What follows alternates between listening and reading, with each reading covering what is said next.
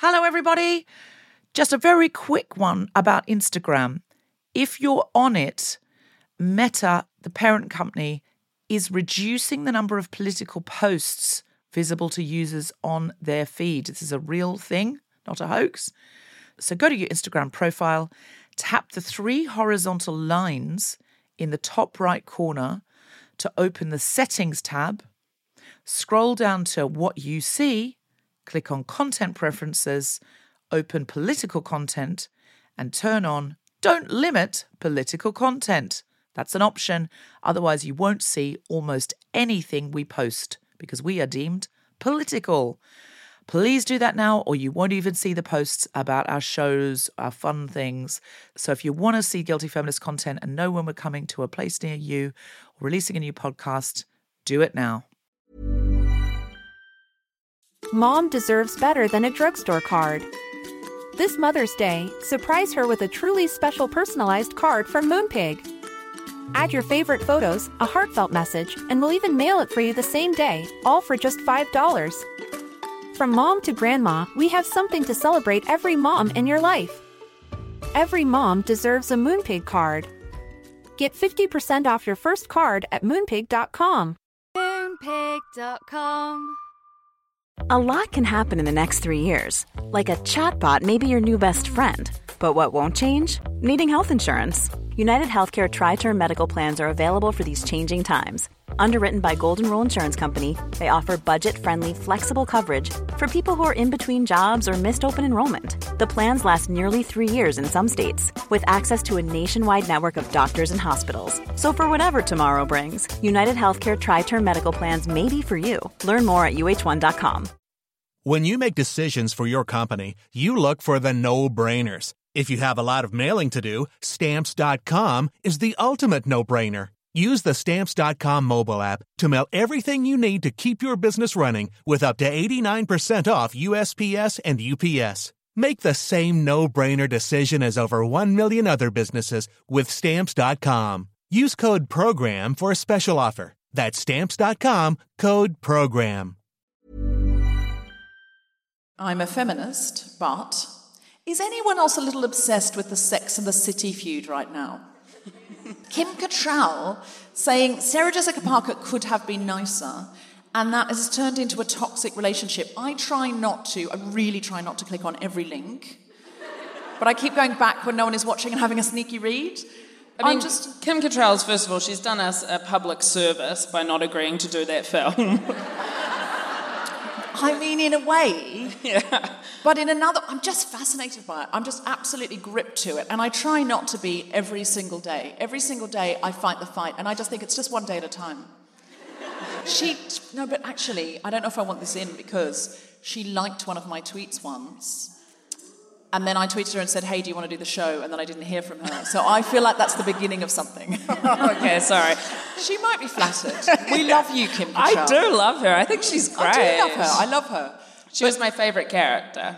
I'm a feminist, but when Brad Pitt and Jennifer Aniston got divorced, I picked a team. I was Team Angelina. Yeah, just because I. Yes, I was. Yes, I don't know. I just wanted to be contrary, and um, also I think there's something about Angelina Jolie that's very cool. Oh, no, there definitely is. But one of those things is not sleeping with someone else's husband on a film set. Yeah, but I believe them when they say nothing happened.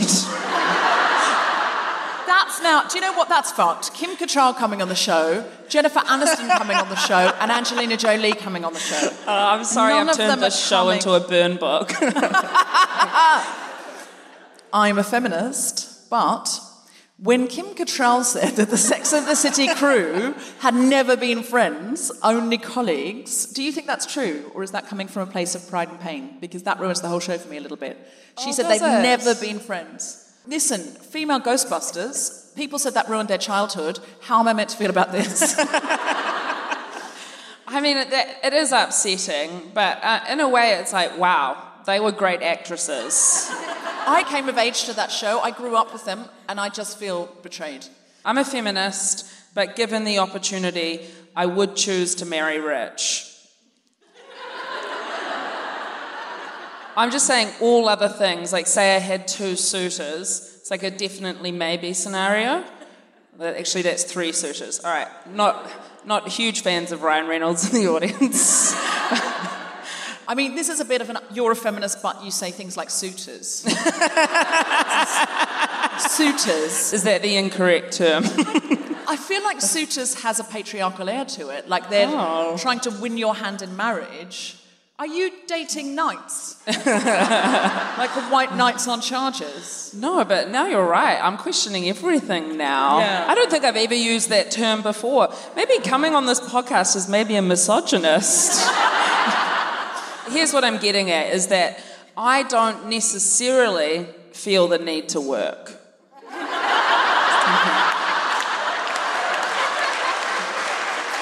Don't think you should be applauding that. Why are you applauding a woman saying, I want to marry for money on a feminist podcast? I'm not saying she a gold digger, but she ain't messing with no broke bro. I'm with Kanye, or whoever said that. I think it's Kanye. Is it Kanye? One of them. One of them. I don't know. I don't know rappers. We've burned them coming on the Hip-hop. podcast now.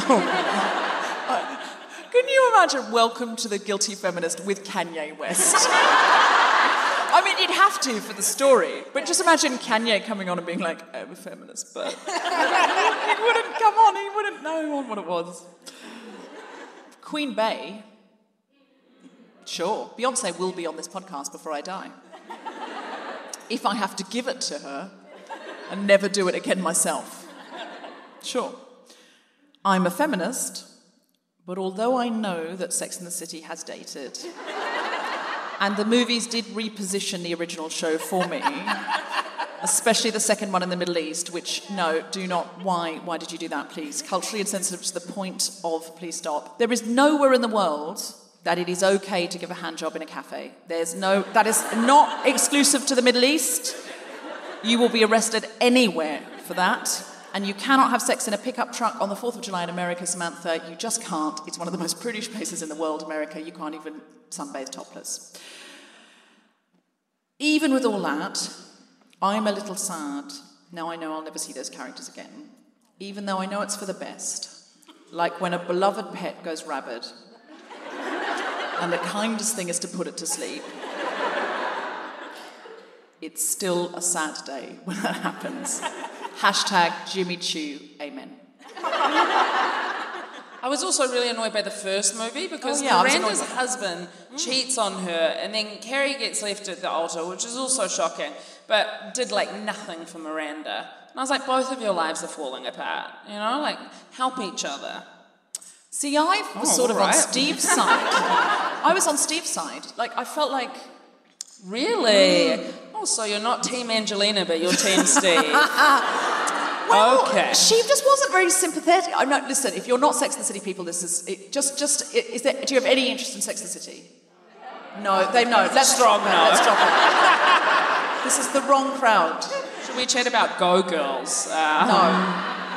Okay, I'll go. Sure.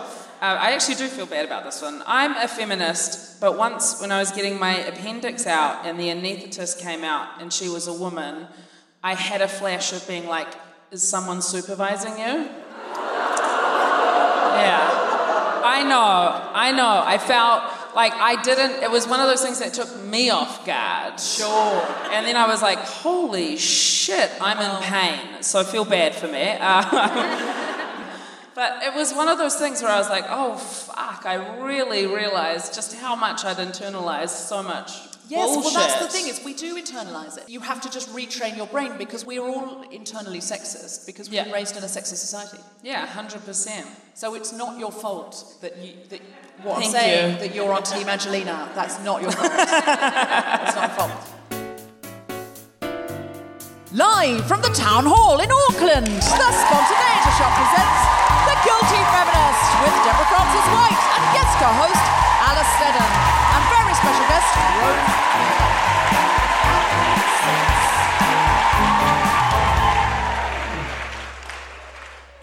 This is the Guilty Feminist, the podcast in which we explore our noble goals as 21st century feminists and the hypocrisies and insecurities which undermine them. Um, so, hello, and today we are talking about instincts, trusting your instincts, when we trust them, when we don't trust them, why women are encouraged not to trust their instincts at times. Who feels, just give us a hmm, uh, if you feel at times you've got a good instinct and then somebody else or society at large overrides that instinct and you don't listen to yourself. Mm. Now, mm, again, if you regret it when you don't listen to your instinct. Mm. Every time, right? Every time. Yeah. You know more than you think you know. Oh, thank you. no, I do. I, do. I, I, I agree. Really the mean times you. Oh, I, mean I took one. it specifically. No, no, I do mean you. I mean all of us. Yeah, I But- think I think you're right. Eh? There are those moments where you're like, I just know the right thing to do here, and for whatever reason it is, you don't have the courage, or you you know you second guess yourself. And sometimes in those moments when you second guess yourself, then the opportunity's gone. Gone. And Yeah. you think, I should have listened. But I think someone like David, in Oh, the warm up, I was talking to David, and he said he was raised by women, but he said it a bit like raised by wolves. I was raised by some of your people. and he had a good sense of self and uh, confidence in the room. He's now saying to his friend who brought him, Why have you brought me here? you said I wouldn't be involved in the show, and that's all that's happening.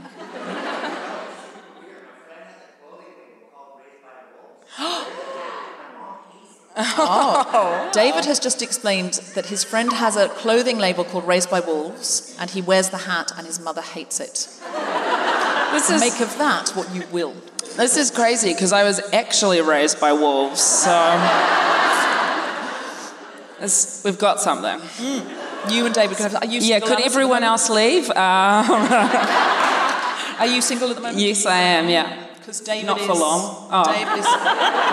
David is looking. Oh, great. All right, come up to me afterwards. We'll see how it goes. We'll come backstage, whatever, wherever works. We'll go to the Q bar, and then that's the show after the show. Gather round and see how David and Alice get on.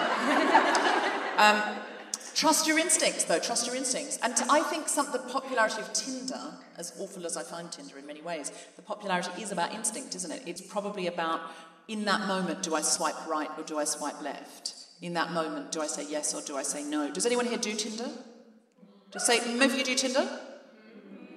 Uh, just say, mm, if there's anything good about it. Yes? What's the good thing about it? Sex. Sex, thank you. It is very easy to hone your instincts on Tinder, though. I mean, it's like if someone's holding a giant fish or like a gun, you're like, okay. you. Are they your swipe lefts? Holding a fish or a gun? You swipe left if you're saying pass. Yeah, like Yeah. a big fish. I'm like, I'm not spending all that time on a boat. and then, like, if you've got a gun, it's like, well, I don't want a gun in the house. So, what would you be, if they were holding what, would you swipe right? No, come on now, Auckland. This is a charming matinee show. Oh, it is a matinee show because I was going to say their dick. Right, Um, thank you. no, uh, like a bag of cash.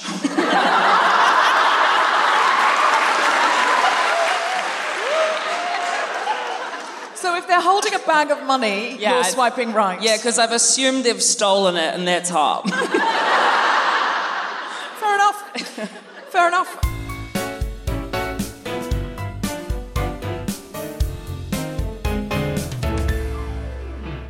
Please welcome to the stage Deborah Frances-White.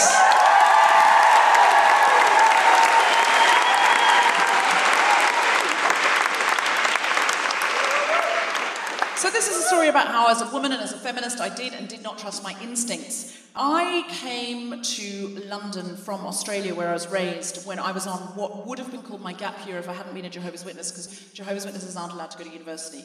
I came over to London when I was very young, and some young Jehovah's Witness friends, two young married couples, a lot of Jehovah's Witnesses get married young so they can have sex, and because you're not allowed to otherwise. And so these two young couples, brother and sister, both have got married uh, to separate people, and they uh, they've telephoned me and they said that hey, we're going around the world. We're going to go to America, then we're going to stop in London. But we're just going to stop at the airport. We're not getting off uh, and going and looking at London at this point uh, because we're going to fly straight on to Egypt. And then we're going to go around Egypt and Israel. And it's cheaper the more people who come. And that is the reason we are inviting you.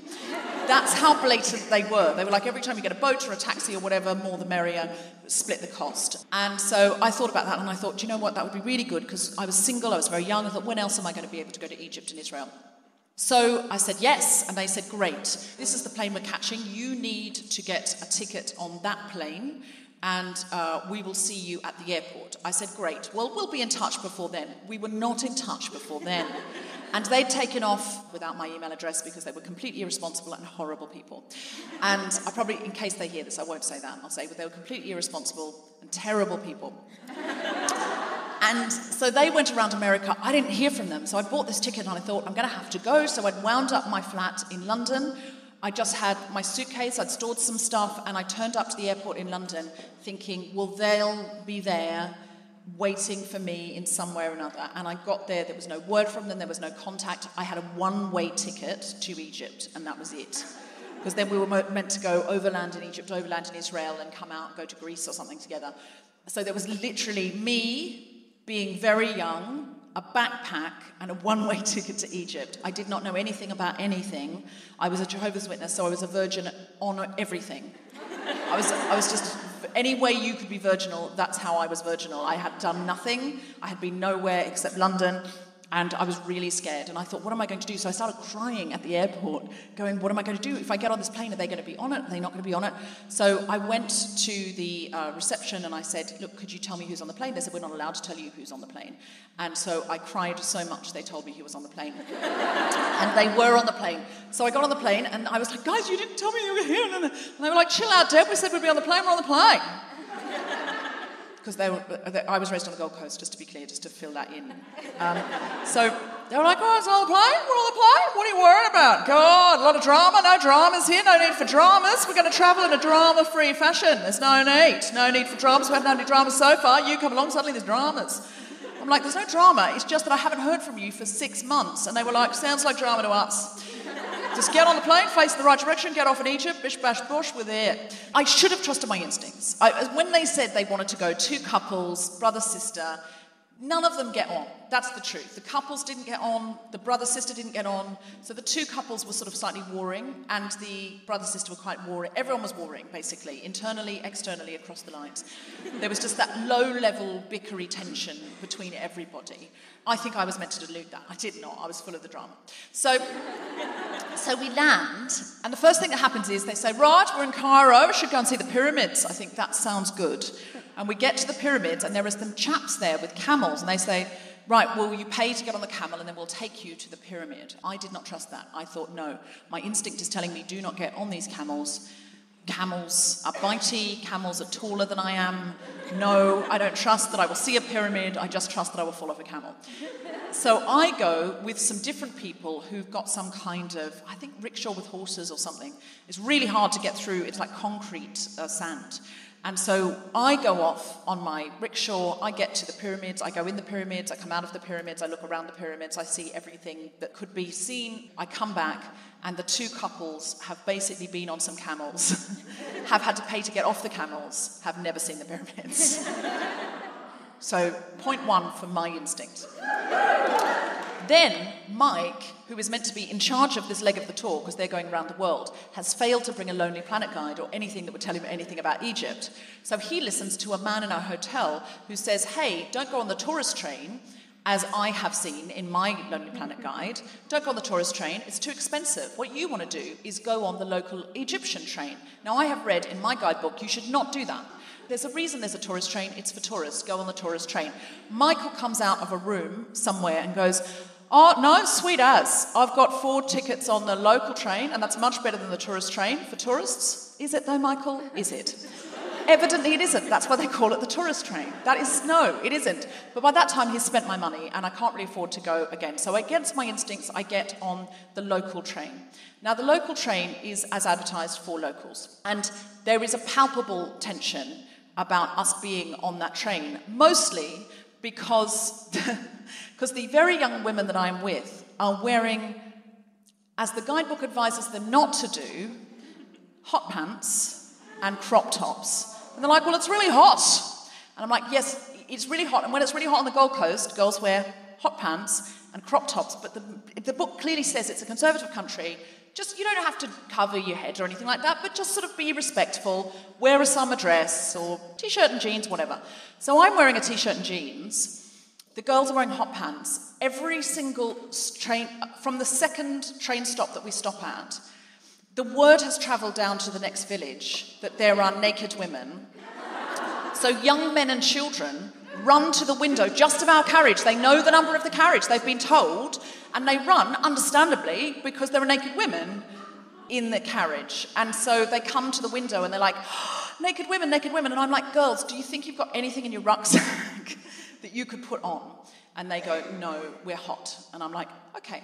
Um, so I'm like, I feel like I've trusted my instinct correctly, but I am quite hot in my jeans, and I'm thinking, I wish I'd worn a summer dress. And there's a chap sitting opposite us. Now, Michael has said it's best, he'd read in a guidebook that he'd then lost, that it's best to say that you are a relative of a man that you're traveling with. That's just, if you don't want to be hassled, you don't want people saying, hey, you know. So he said, I'll say you're my sister. And there's a man who's like really obsessed with me. It's a 17 hour train ride.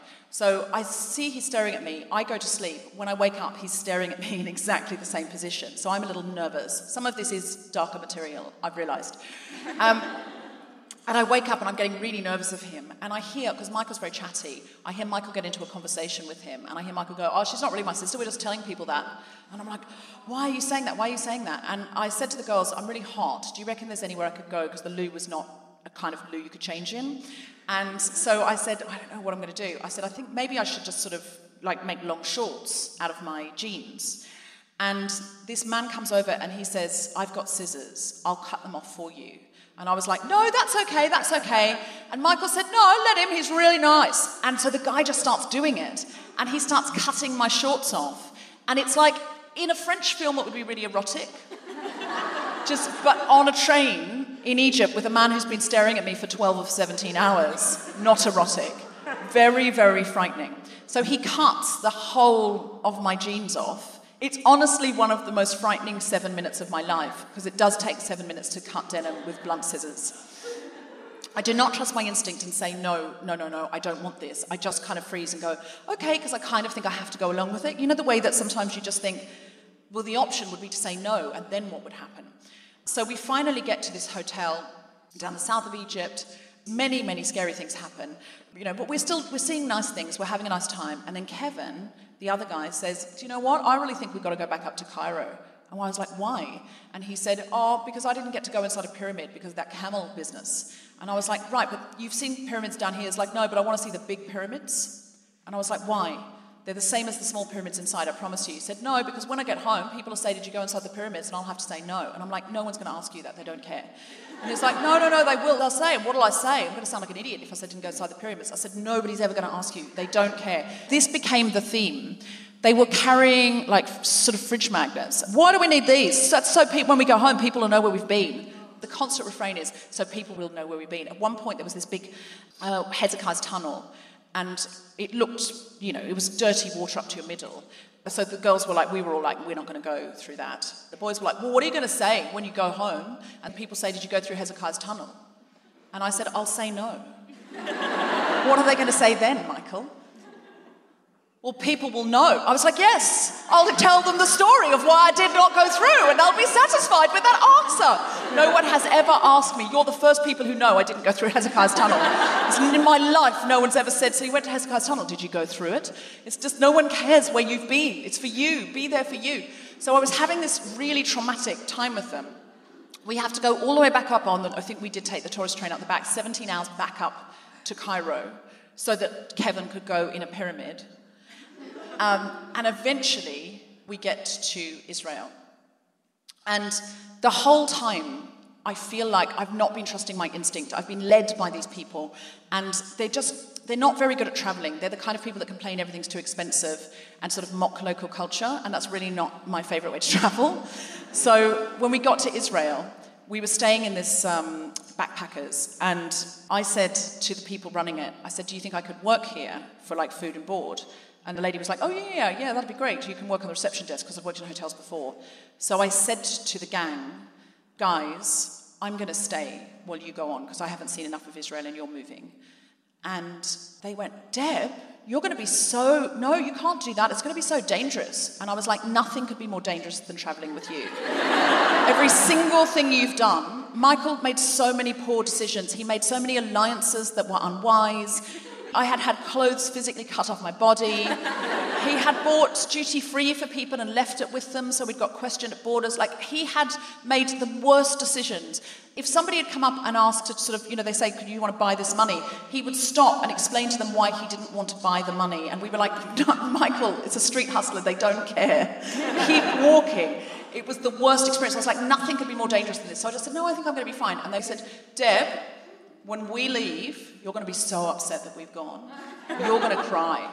You're going to realize that you're in Jerusalem on your own and how dangerous it is. We will only leave you here if you understand how upset you're going to be when we go. Okay? And I said, okay, I understand that, and I still want you to go without me.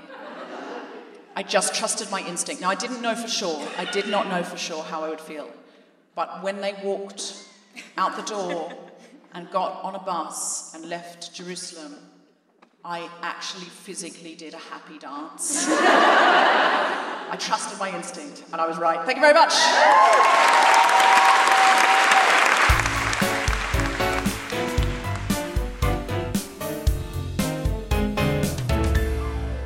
Please put your hands together and make wonderful guilty feminist noises for the fantastic Rose Matafeo!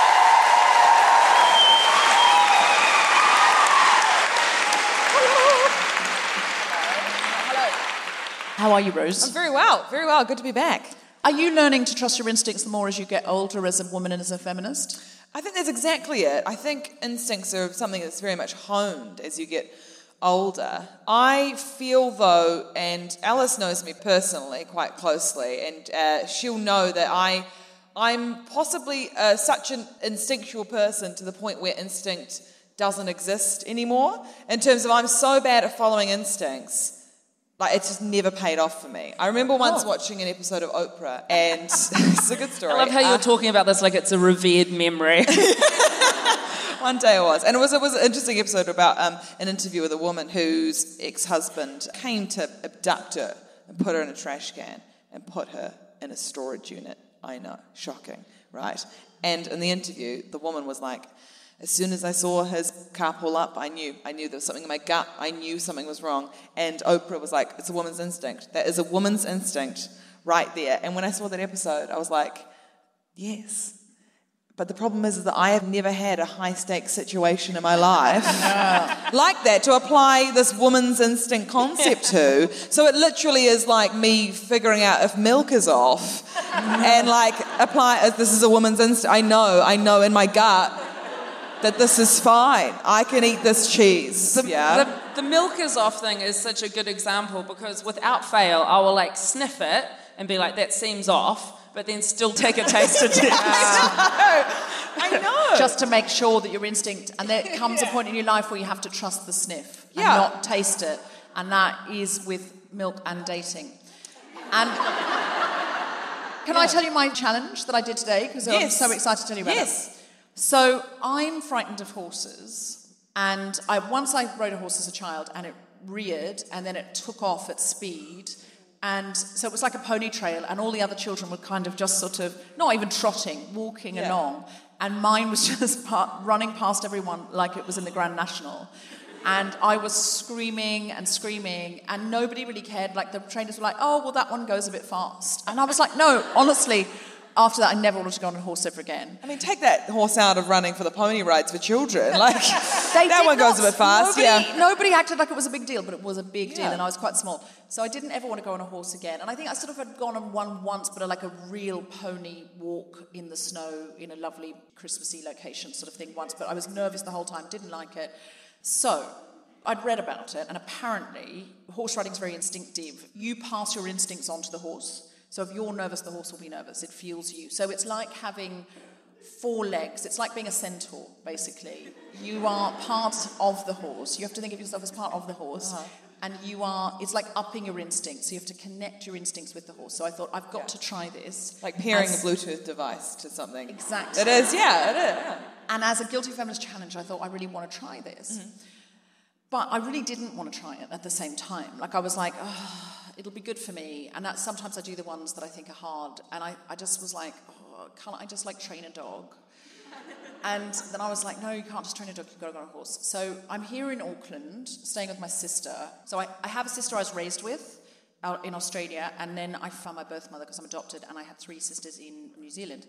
So I'm basically a New Zealander, guys, is what I'm saying. Um, um, so, so I'm staying here in Auckland with my sister Emma, and uh, her daughter Lucy's 12. And so I said, Would you like to come horse riding with me? Because I thought it'd be a nice sort of auntie niece thing to do.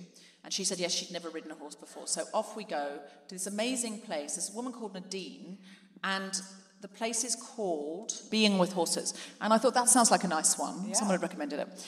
And what she'd said on the phone was, Nadine said on the phone was like, okay, you have to come and talk to the horse for ages and walk around with it and stroke it before you're allowed on it. And I was like, it's for a podcast challenge. Like maybe I'll just get on because I haven't got all daytime's money, you know. And and she was like, really prefer if you spend time with the horse. That's kind of the whole point. I was like, okay, I Meet and greet. meet and greet. And I thought, I don't really like horses. Yeah. So I'm not going to like hanging with, like, I'd rather be on top where, Yeah. than where it can bite me.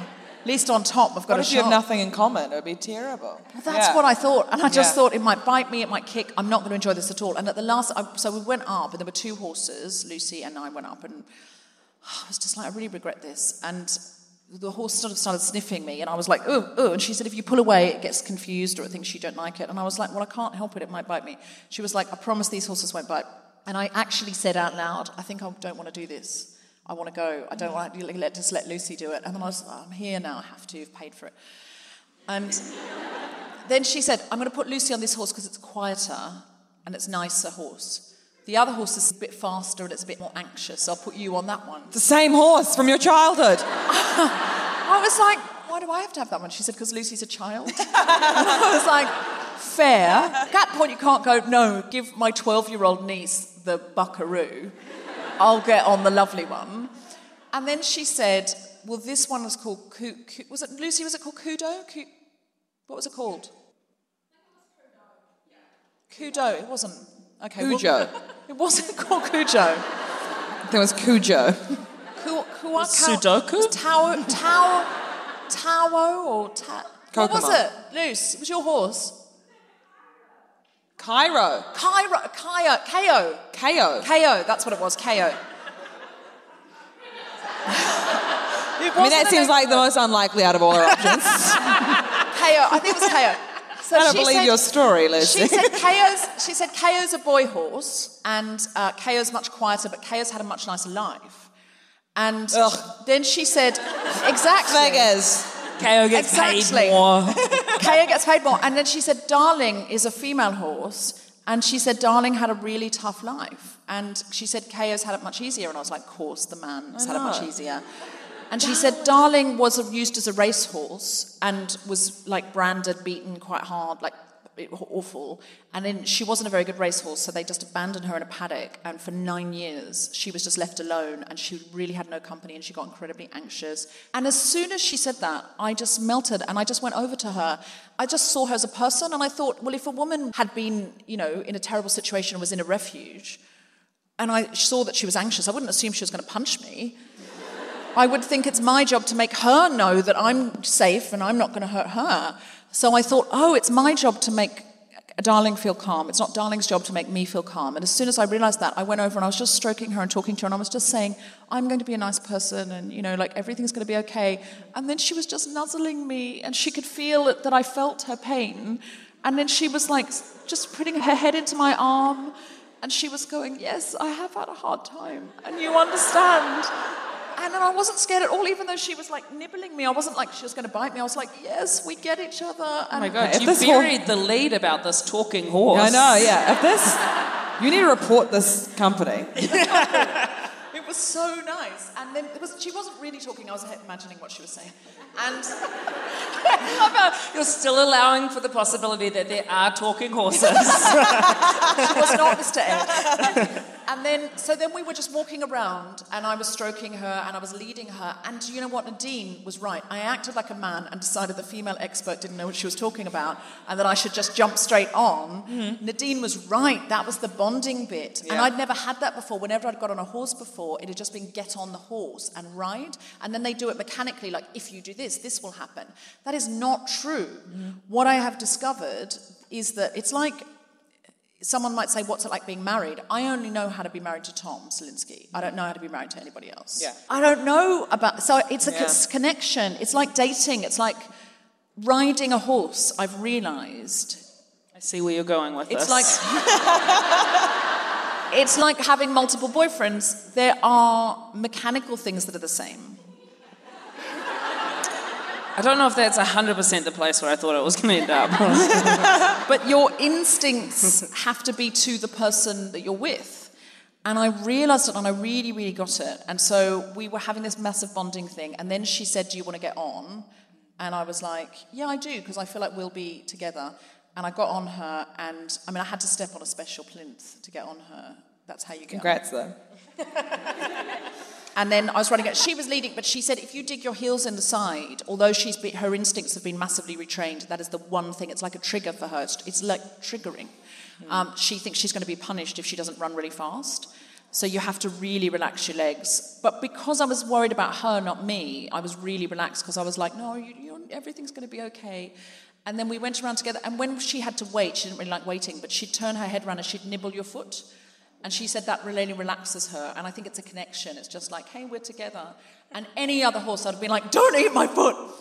But because it was darling, I was like, Take it. you deserve it. I was like, yeah. Because I was like, she's had a wonderful time. And it was just a connection. It was so sweet. That's lovely. I loved her. And Lucy was so good at it. Lucy was better at riding than I was, obviously, because Lucy's 12 and, you know, she's got a rider's body. It seems like horses are. I feel sad for Darling because it's like horses are victims of their own usefulness. You know, like if nobody had figured That's out what people that they say could. about women. hey, If we hadn't worked out, you could cook. You Well, wouldn't be in the kitchen. well, I, what I'm saying is the horses should, should just get the whole being able to transport people great lengths under wraps. Yeah. You know what I mean? Like Like, why aren't we riding? pretended like they're, could. They're like, oh no, no, we don't. why do don't we ride? We never ride like cows. That's what I was thinking. Yeah. I know. Yeah. We I'd ride a uh, cow just as readily as I'd ride a horse. Give them the opportunity. But I would highly, highly recommend Dean being with horses.co.nz. Mm. And she trains people with their own horses and she teaches people how to be around horses and she just helps you connect and bond. I gotta say straight up, I'm not gonna go to being with horses because I'm terrified of horses. Like, Same. yeah, Oh, I'm taking you. yeah, no, no, no. I'm taking No, you, Rose. no, I'm no, taking no. you because honestly, I was so scared, and today I just loved it. I could have spent all afternoon with. Doug. Mom deserves the best, and there's no better place to shop for Mother's Day than Whole Foods Market. They're your destination for unbeatable savings, from premium gifts to show-stopping flowers and irresistible desserts. Start by saving 33% with Prime on all body care and candles. Then get a 15-stem bunch of tulips for just $9.99 each with Prime. Round out Mom's menu with festive rosé, irresistible berry chantilly cake, and more special treats. Come celebrate Mother's Day at Whole Foods Market. Mom deserves better than a drugstore card. This Mother's Day, surprise her with a truly special personalized card from Moonpig. Add your favorite photos, a heartfelt message, and we'll even mail it for you the same day, all for just $5. From mom to grandma, we have something to celebrate every mom in your life. Every mom deserves a Moonpig card. Get 50% off your first card at moonpig.com. Moonpig.com. I'm not even that traumatized or scared or anything. I just have no, I don't have a great interest. I've already got a rescue cat. He's an asshole. You know what I mean? Like, I don't need another one in my life, you know, taking up all that space. I, he is a, he is just the, you you know him, eh? I mean, not talking like, not like intimately. talking like about him like he comes to drinks or something. oh, that's right. She just brought a rescue with her. No, he's um, he's bisexual. Um, his name's Bert Backercat, and um, he's, really- it's a good name, isn't it? It's a great. You get it. Is he really called Bert Backercat? Yeah, his name's Bert Backercat. Wow. I love how you asked that like Rose didn't name him.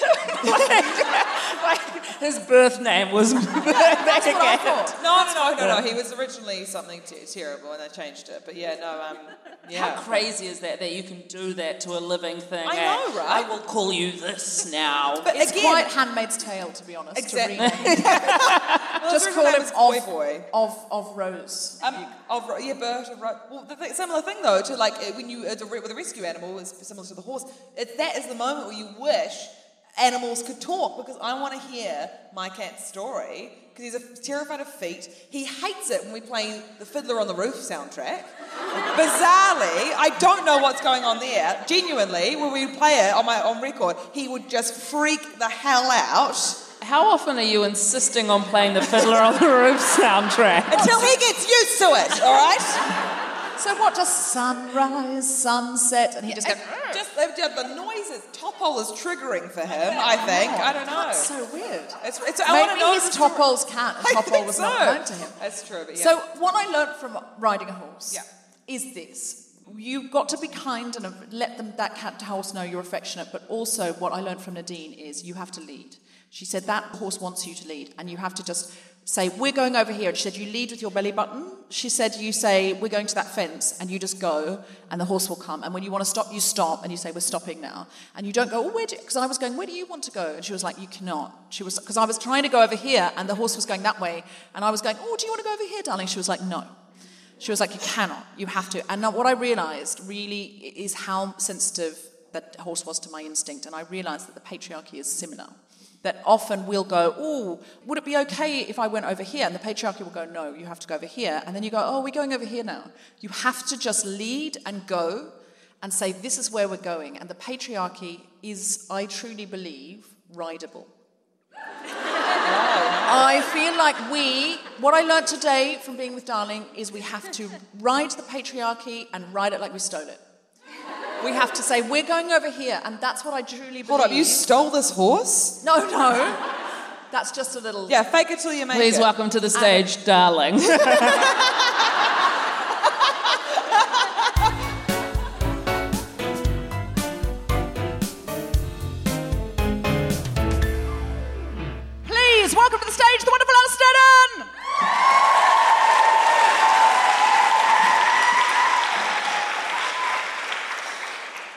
Well, when I think of um, instincts, I think mostly of my mother because she has great instincts most of the time. And I feel like I got my instincts from her. But there are the times that they let us down. You guys can probably tell from looking at me, I'm a home birth.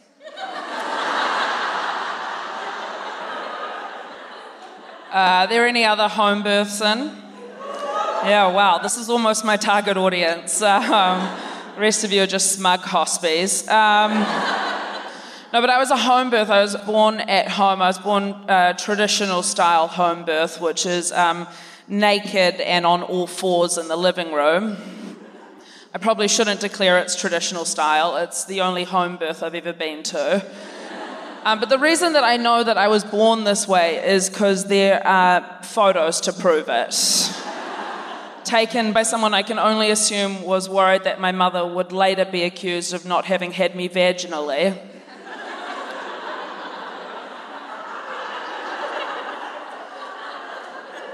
because they are very explicit. And they are just in and amongst the family photographs which I should point out are in no particular order.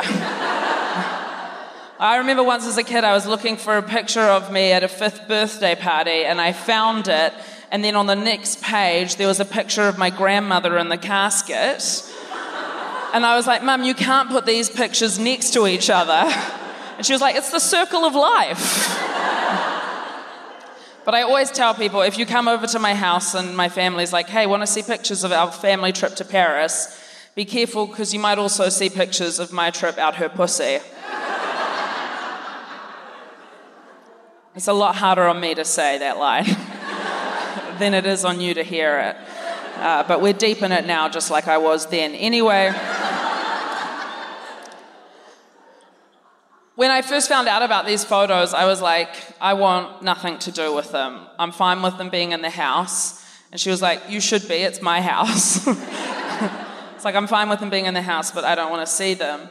But um, the home births will understand. You reach an age where you're like, I've got to check these out. It's just like this itch that you want to scratch. And so one day I was like, Hey, mum, I'm ready to see these photos. She was like, Okay. So we sat down, the two of us, and we opened up the book after searching and searching for it.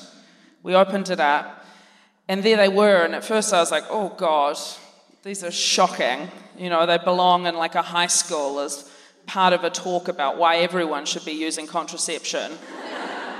Because they're definitely prohibitive. But then after a while, you know, I started to kind of absorb it, and I was like, well, these are beautiful. It's quite stunning, you know, to have kind of a record of that. And there was one in particular that was amazing that was so. Um, so, mum's like this, and dad's kind of up here doing whatever he was doing, apologizing probably. Mum's like this. I just realized I'm doing a physical bit on a podcast. mum's like this, and I'm kind of coming out this way. I don't know if that's how it happens in your fancy hospitals. I was coming out this way and they'd grabbed me, I think that's the technical term, and they'd put me through her legs and they'd laid me on the bed in front of her. So now she's looking down at me and I'm looking up at her, and it's a picture of the first time we've seen each other. And she's smiling at me, maybe for the last time.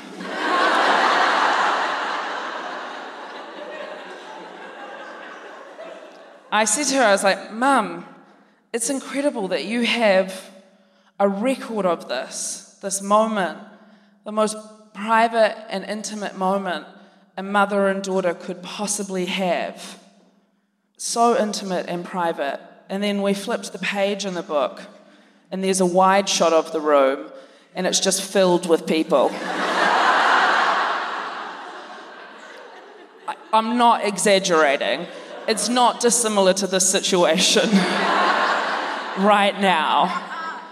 Just filled with people. And I was like, okay, I've got to, I've got to stay with it. So I was like, take me through it. Tell me who all these people are. And she was pointing them out to me. And She was like, that's your auntie. That's your other auntie. That's your uncle. That's your auntie. I was like, okay, this is great. That's the doctor. I was like, I mean, I'm quite frankly relieved. That's another doctor. They're just a family friend. Then there are all your brothers and sisters. They're just here to learn what not to do. And then in the corner of the room was just a man in a bathrobe holding a cup of tea. and I was like, hey, mum, who's that guy? And she said to me, you know, I honestly couldn't tell you.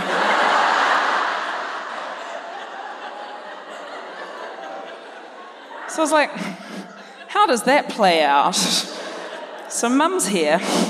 Just to recap, dad's up here. That's my character work. hey, love. Yep. Who's that guy over there?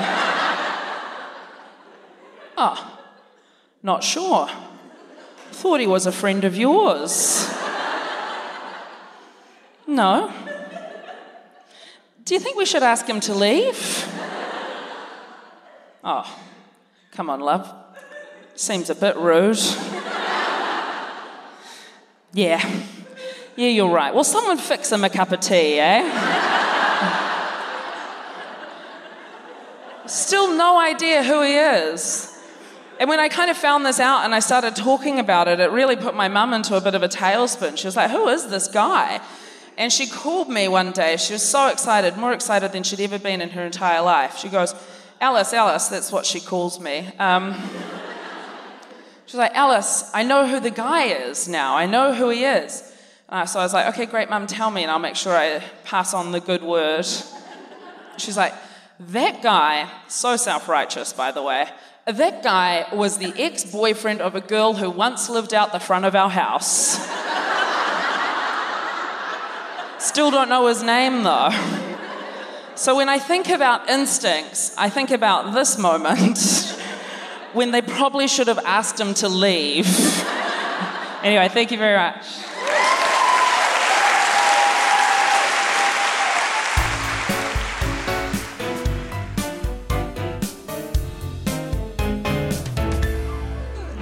Okay, this is an interesting thing in, in terms of you saying instinct, uh, something that maybe, yeah, it is a, it's a body thing, it's a physical thing. Sometimes you can feel it manifest in your body. Sometimes. Yes. The problem there is that I am a horrific hypochondriac. That's so, true. and yeah, Alice knows this. And Every time I get sick, Rose gets that thing twice as bad. It is true, and I do. Um, but do you know, you know, like you know when you feel something instinctually, and it is a gut feeling. You feel something drop in your stomach. It's like when you, you know, when you see something that's so emotionally like a gut punch that you feel it in your body. But with instinct, you know, when you feel like I think of in terms of like danger, right? Because that seems like a real biological thing of like in danger, you feel a physical reaction to something. I can't trust that anymore because I'm drinking bad milk left, right, and centre. You know what I mean? but you know, like I do do you- know what you mean. It's I do know what you mean, but I also think that women are often not believed at the doctor. There's a lot of evidence that women are not believed at the doctor. Yeah. And they're sent away. I've had female friends who've been sent away again and again and again. And it turns out they have got, of course, their bodies are different and they know that they're different. Mm-hmm. And so sometimes women have to fight more than men do, statistically, Mm-hmm. at the doctor to be heard and to be listened to and to be seen and to make sure that they get the tests that they need. So now, hypochondriacs like you basically ruin the sample, is what I'm saying. Cheers. Thanks. I think that instinct, though, like the idea that it's like that natural biological urge is is true, but you also hone it. Like it's like a muscle or a skill or something. So you hone it by you know getting it right and getting it wrong. It's kind just of like much. the ability to predict the probability of what's going to happen in the future from your past experience, isn't it? Yes. Like Yeah, it's yeah, like yeah. your in, in terms of your um your story in terms of your gap year, it's like you were young Mm. and you did not have the experiences of just growing up and being like, I know that the formula of this situation Yeah. is not going to work out, and that's totally instinct, right? Isn't, isn't it? Like. It's Mm. Yeah, you know it's when you're on Airbnb and you're like that's going to be a terrible place. There's not enough photos. You know what I mean? Like Yeah. it's Yeah. that sort of instinct you hone when you It's get so older. true. Yeah, exactly. Places where you look at it and you go, something is telling me that this isn't going to be right, and yet I'm still going to go and meet this person off Tinder or meet this Airbnb off Airbnb or Do you, whatever it is. do you think it is? Fo- is it a case of when you uh, instinct is following your heart over your mind, or is that a different situation? Because I, I mean, I feel I like think I'm, that's horniness. okay. Okay, I, I mean, I'm just talking about you specifically. yeah, I know, I know, Yeah. and I'm just, and, and a lot of things are make, starting to make sense now. Um, I, ju- I think I think we're taught that our instincts are to be second guessed by men, just because of the history of the world, really. That men were in charge for a long time. Men owned women for generations. Women were not allowed to inherit property in the same way that you can't leave your house to your car. You couldn't leave your house to your wife. That's incredible, but that's not that long ago. Read Sense and Sensibility. It's the plot. You can't leave. I will read the your wife. Wikipedia synopsis of it. Sure, yeah. But that's the truth. So very until very recently, women had to ask their I think it was something like the 60s or something, women couldn't get a credit card without their husband or their father's approval. So of course, it's such a recent living memory that all of these things existed. How are we meant to, when that's been the generational training, just mm. go, yeah, what I think is probably right? Whereas for generations, men have been told their first instinct is the one to be trusted at their leaders. Mm. So I think we do second guess, and we've just got to retrain ourselves because there's no other way of doing it. Mm. It's just by going, I'm going to trust my instinct. But you, I think you just learn it as you get older if you have a couple of bad experiences not training your instincts. Yeah. I also feel like there's so much relief in making a decision as well. Yeah. And so, like, as much as I can, I go with whatever the first thing is. Because once you've made the decision, then you can, like, deal with whatever the consequences are of it. You know, like, Yeah. leave and stay, take this job, don't take this job, whatever it is, drink the milk. You know, like, those are all of equal importance.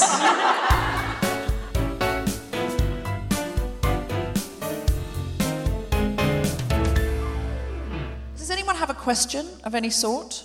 How do you deal with, I guess a lot of people probably understand this, having anxiety or anxiety disorders along with trusting your instinct? Because quite often one overrides the other. I mean, I think we can establish I have no idea what instinct is. I'm just horny. Um, so it's hard for me to say. But I was, yeah, there's an interesting thing, and it's not just, I mean, I can't speak possibly specifically to, because uh, I'm not an expert in terms of anxiety disorders and, and that. And I was just thinking, though, it's a weird thing when you were saying, there's an expectation that women are affected by so many other things in their body or in their, I guess, the world they live in that would affect their decision making. And I feel I was just thinking when you're saying that, I was like, do I follow my instincts when like I'm on my period or I'm going through a breakup or I'm going through a terrible time? And or you've had a bad meal. or I've had a bad meal. Right, exactly. And um, but it doesn't I don't think it diminishes that instinctual feeling. I don't know. So it's a really I intangible thing to you I know exactly what you mean. Yeah. If you think of your anxiety as another person, like an evil flatmate, who's saying to you, You're probably not going to be very good at that. I wouldn't go to that party. No one's going to like you. Like, if your flatmate was saying that to you, you'd be in a thriller film. Your flatmate was like just Well, that potentially a rom com. But if you had someone lying under your bed going, Don't get out of bed, nothing good is out there, you'd be like, You have to leave. And so sometimes I think your anxiety is one's anxiety is another person with a bad, negative, poisonous message who's undermining your true instincts. And if you can quiet that voice, your real instinct, your healthy, good instinct will say, Parties are fun, everyone likes you. And or you don't like parties, don't go to one. Have a friend that you like and trust come to your house and do something sociable, but don't just lie in bed dreading the world. Like do the thing you want to do. Go and visit Darling. I'm telling you, she will change your life. So in this uh, hypothetical, and your instinct is like a flatmate who like brews kombucha or something, and is just like chill as hell, and is like, yeah, like we've got coconut yoga in the fridge. Help yourself, like do what you want. Who who did you say it was like? Bruce the Butcher. No, uh, brews kombucha. What's that? It's my boyfriend. Um, Bruce Bruce? kombucha. What's you know uh, kombucha. No. I mean, I've really outed myself as the most bougiest as fuck Aucklander of all time. You know what? It's like I- a. It's somebody like a- at my flat brews their own kombucha. This is uh, this is a veiled. Uh, Bruce Kombucha. Yeah, so it's. what are you talking about? she lives with Oh, Bruce I- I- Kombucha, I who is my boyfriend. Does anybody and know they are lovely. what is Bruce Kombucha? No, I don't no, okay, like brews, like you brew beer. Like brew beer, brew coffee. Yeah, like brew. B R E W. Yeah, like brews. And then the drink is called kombucha. K O M B U C H A. And I didn't make that up. Kombucha. Kombucha. Bruce Kombucha. Kombucha. Bruce Kombucha. Bruce Is this a- kombucha. This is clearly a New Zealand thing. no, no, no, no, No, no, no, no. Where is it from? It is like a bacteria. You get it from a stove. You have made all of this up. no, no, no. You get it from you brew We're it. not, we're not messing with you, Deborah. Hear me out. Hear us me out. Hear us out. You get it from like a. I think it's called a SCOBY. None of these Yeah, words are is real. Is that what it's called? Yeah, SCOBY. Yeah, Yeah, so you of got to get your own words SCOBY, BYO SCOBY. And then I don't know what you do with it. You let it ferment or something. I'm having a, s- I'm having a sensation like I've had a nap this afternoon. I've dreamt that I'm doing the show, and the, my brain's trying to wake me up because I've missed the show by oversleeping. do you know what I would love- help with that? Kombucha. I love as well how you got more confused and more and more people in the audience started going, no, it was like a weird Spartacus where it's like, I know what kombucha is, and I know what kombucha is. Stolen! I'm Brews kombucha. I, as far as I'm concerned, Bruce Kombucha is now the patron saint of New Zealand. And she, that's right, Bruce Kombucha was a woman all along. Yes. She is the embodiment of trusting your instincts and riding, your riding the patriarchy like you stole it. Oh, St. Oh, yeah. Jacinda of New Zealand. Shout out. A lot of hype. Saint A lot of hype around her. Saint Jacinda and her trusty female steed, Bruce Kombucha.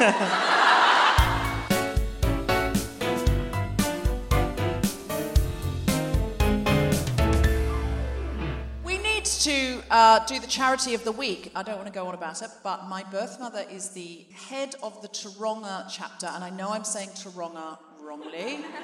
How do I say it? Tauranga. Every time. Taronga. Is that correct? Pretty close, yeah. Tauranga, thank you. Uh, so the Tauranga chapter of uh, this particular charity, and my sister is going to come up onto the stage and talk about it. So please welcome to the stage my sister. It's very exciting. This is a sister I didn't know I had till a couple of years ago, Emma Beale.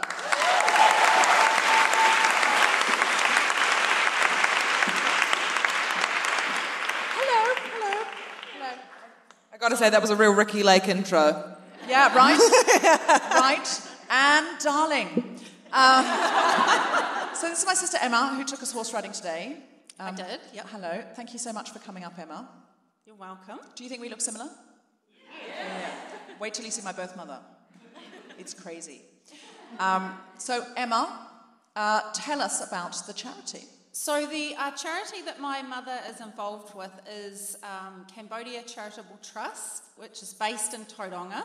The website is cct.org.nz, and they support um, girls to go to school in Cambodia because often when um, people are very, very, very poor or in poverty, it's the girls that are kept home from school to help in the house and in the gardens and things like that. One of the projects that they're involved with is a project called Days for Girls, which provides um, reusable sanitary kits for girls so that they don't have to miss school when they have their periods. Uh, each kit costs about $20 to make, so we're going to have some people out on the doors, and any donations that you give today will be going towards the kits um, that will be sent over to Cambodia. And why is it called Days for Girls? When girls get their periods, they lose days of school, or women lose days of work, so it's giving girls and women back their days so that they can carry on their lives as normal. Now, Emma, you're my first family member, I think, ever to be on the show. Yes. It's exciting. Um, do you have an I'm a feminist but that you'd like to do? Oh, I do. I'm a feminist, but I love to wear high heels to work, and probably once a week, a man will say to me, Oh, you're so tall. And I have a flat pair of shoes in my car that occasionally I'll go and change into. If, I'm, if I have to do, I'm a deputy principal, so if I'm doing something where I have to stand um, next to a man in front of an audience. Who is this? I'm gonna fucking kill him. We will fucking, we will destroy Mess- we'll mess him up. We will mess him up. Is he here right now? Is it? Show yourself. It's, it's By not the spirit of blues every kombucha. I get that too, Emma, because I am similarly tall. I'm not as tall as you, but I am tall. And that is because we share some genes. I know, isn't it amazing? It is amazing. And if people are listening at home, where can they donate? cct.org.nz. Great. And there's nothing on the website that specifically says Days for Girls because it does lots of different things, doesn't it? It does. One of the projects that it undertakes is Days for Girls. So, so put pop in twenty dollars, and you will sponsor one girl to have one pack, and that will last for three years because there's eight pads in it. Um, thank you so much. That's my sister Emma. All right.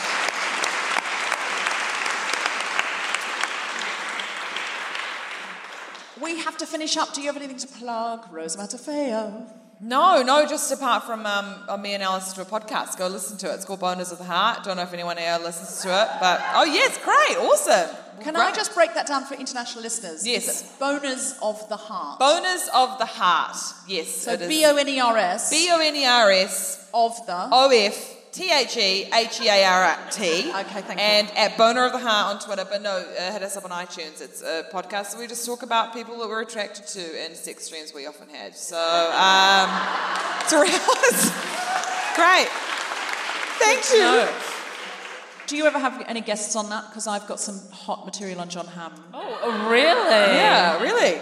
Damn, we should hear you out. We should. Yeah, we've uh, we've actually never had a guest on boners. Yeah. Wow, really? Have you never had a guest? Because No. I feel I would be a good first guest if you were ever thinking. You're a I'm great bored, guest. I'm, I'm gonna be honest. of having Rose. To be honest, we're holding it up for Angelina.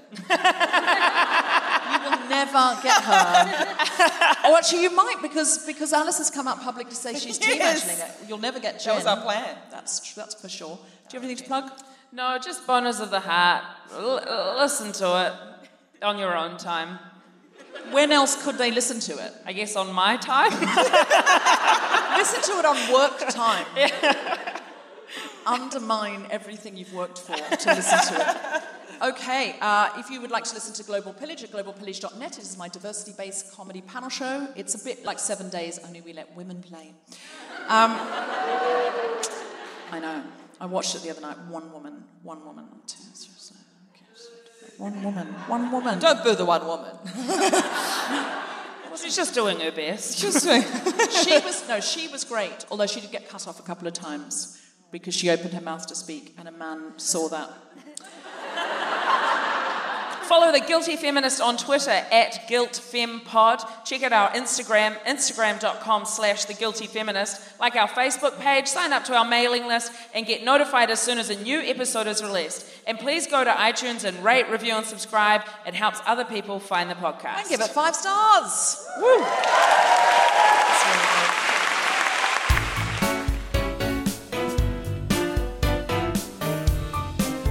You have been listening to The Guilty Feminist with me, Deborah Frances-White, guest co-host Alice Snedden, and our very special guest Rose Matafeo, the producer of Tom Steve with the spontaneity shot.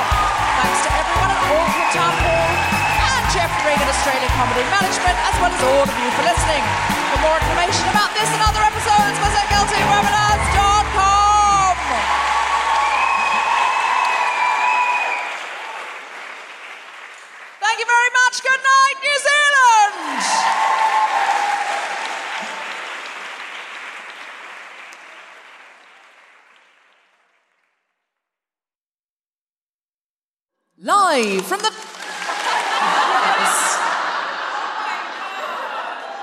Everything about that was incorrect. I'm so sorry. I've completely been- misunderstood the instructions.